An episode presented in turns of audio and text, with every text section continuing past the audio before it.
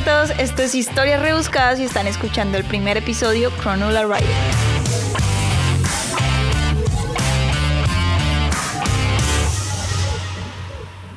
Bienvenidos a este primer episodio, se llama Chronola Riders, como ya les dije hace como dos segundos atrás. Estoy súper emocionada, les traigo una historia muy interesante. Pues nada, empecemos. Venga, les cuento qué pasó. Imagínense que entre el 11 y el 15 de diciembre del 2005, un bonche tremendo entre anglo-australianos y libaneses. Bonche dice de pelea, disturbios, conflicto civil y todo comenzó, entre comillas, en Cronulla Beach, playa de Cronulla, el 4 de diciembre. Yo sé que les di otras fechas, pero pere tantico.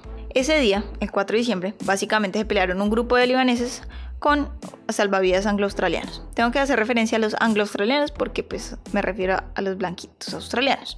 Los libaneses eran más y resulta que pues los salvavidas quedaron así heridos. Y hay muchas versiones de quién inició la cosa, ¿no? De un lado dicen que es que lo iniciaron los salvavidas, del otro que es que lo iniciaron los libaneses, que todos que se ofendieron y que nada, nada. Bueno, el caso es que hubo pelea y resultaron más heridos los, los salvavidas. Pues la cosa ahí es que tensiones entre ambos grupos ya existían y este evento de la playa fue como la gota que derramó el vaso. No sé si así se diga el dicho.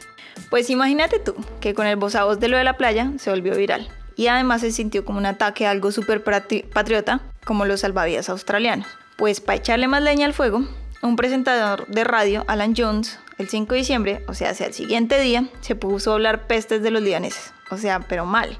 Les digo pandilleros, larvas, matones, idiotas, bastardos, ratas, infestación, ya me entendieron. Y pues obviamente eso escaló todo a un nivel mayor y creó mil tensiones más entre la gente. Bueno, los anglo-australianos, los Aussies, mandaron el siguiente mensaje de texto que se volvió viral entre todos los locales. Hasta llegó a Queensland, que es otro estado, diferente a New South Wales donde está Sydney, muchas horas en carro de distancia. El mensaje decía lo siguiente y perdonarán ahí mi pronunciación en inglés. To help support Live and Walk Beijing Day, your mates, bring your mates down and let's show them is our beach and they're never welcome back. En español sería como para demostrar tu apoyo, trae a tus parceros y amigos en el día de ataque de libaneses y woks, que es un término con el que se refieren de manera despectiva a libaneses, árabes, indios y básicamente todos los de pieles morenas. Demostrémosles que es nuestra playa y no son bienvenidos. Pues la cita era para el 11 de diciembre. Ahora sí ya empiezan a concordar las fechas, ¿cierto? Bueno, pero esperen, no se me distraiga. El 11, un domingo, se empezaron a reunir todos en la mañana.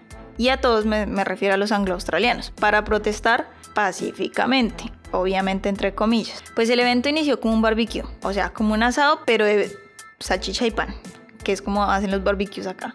Y mucha pola, pero les digo mucha por la cerveza, ¿no? Pues le estaba hablando de mucho alcohol a las 8 de la mañana. Ya se sabía que la cosa se iba a descontrolar, obviamente.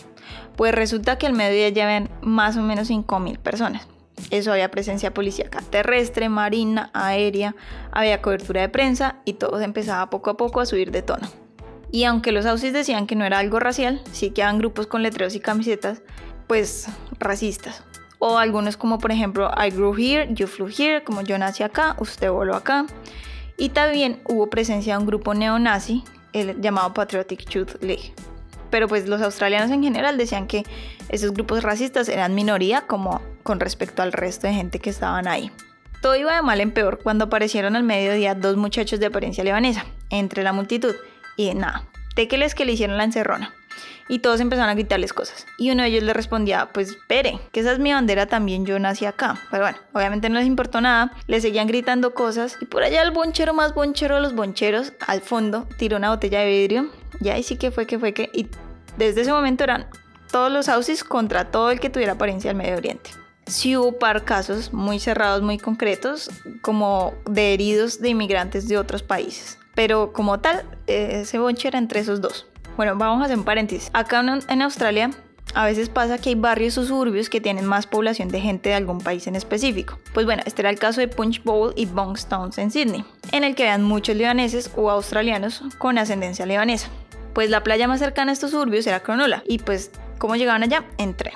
Pues eso lo sabían los ausis locales. Ese día, estamos en el domingo 11 de diciembre, pues más o menos a esa hora llegaba un tren y ellos sabían que eso iba a estar lleno de libaneses. Y se fueron todos así, pum, de manada a la estación. Y pues resulta que no solo los intimidaron desde afuera, sino que se subieron y se metieron al tren a golpear a los libaneses. O a todo el que tuviera aspecto de, de Medio Oriente, ¿no? Yo en Instagram les voy a dejar todos los links para que puedan ver imágenes y videos de cómo fue, cómo fue, que, cómo fue todo lo de los disturbios de, esos días. Bueno, volvemos a la estación. Cuando ya todo estaba ya un caos, apareció Craig Campbell, que también era conocido como el héroe de esos disturbios. Pues este señor policía cogió, tipo vieja escuela, a todo el mundo a batazos. Pum, batazo para allí, batazo para allá. Y logró disolver como la pareja, la pelea. Obviamente eso no se iba a quedar así. Los libaneses tenían mucha rabia y frustración y en el parque de Punchbowl, ese suburbio que les comenté antes, pues empezaron a reunir y luego de planear la revancha empezaron a destruir carros, destruir gente, locales, atacar personas, toma por allí tu puñalada, puñalada para acá y quemar banderas a lo loco.